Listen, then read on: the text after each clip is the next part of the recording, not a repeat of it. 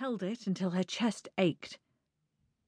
Despite knowing who it was she ran from by the end of each frantic nightmare, this was the first time she'd actually seen him, or at least some twisted version of him. Her hand slid down her face, wiping back tears that had begun to fall. Ice blue coloured eyes glassed over as she eventually let the tears fall freely, staining the pale flesh of her cheeks. A loud bang outside made her jump, bolting off the sofa, stumbling over the blanket that had fallen at her feet.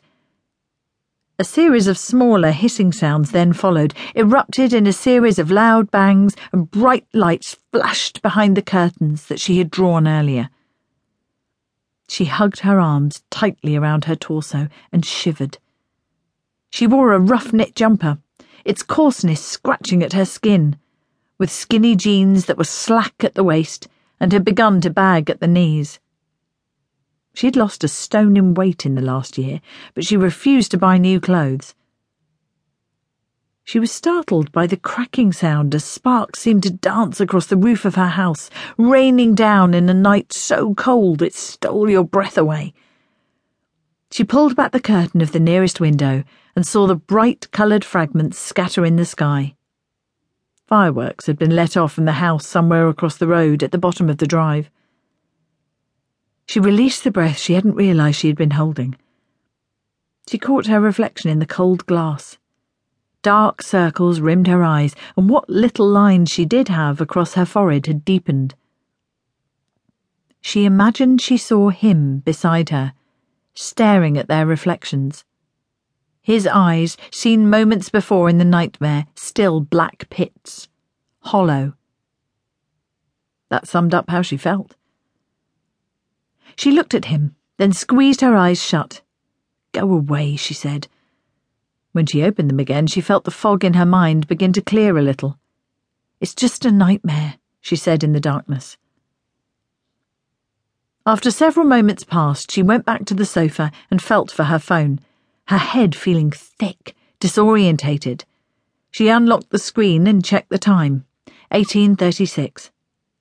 She had less than an hour before she was due to be at the annual firework display in Haverbridge. She contemplated not going and pulled up the last text message she had sent, about to send her excuses. She flicked on the light and looked around the room, phone clutched in a sweaty palm.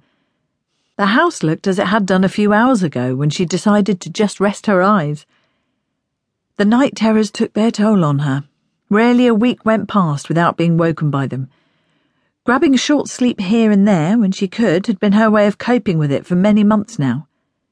She knew it couldn't go on like this, but no way would she ask for help. This was something she had to overcome on her own, and she would, in her own time. She headed up the stairs and put on clean clothes, dumping the sweat drenched ones in the laundry basket before heading to the bathroom. She stared at her reflection in the mirror of the medicine cabinet. Her skin had taken on a grey tinge of late, and her frame appeared gaunt.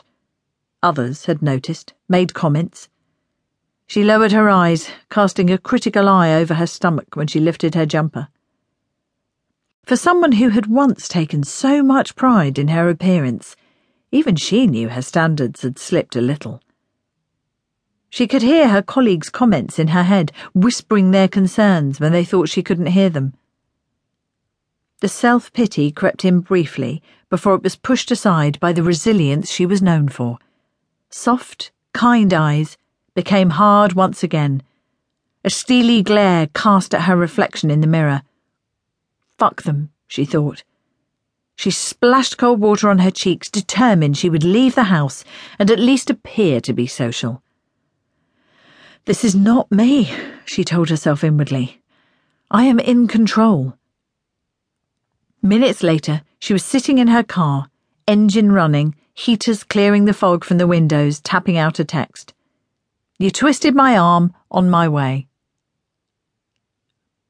She pressed send before she could change her mind, put the phone in her pocket, and headed down the drive, mindful of the ice on the ground that twinkled in the brightness of the headlights.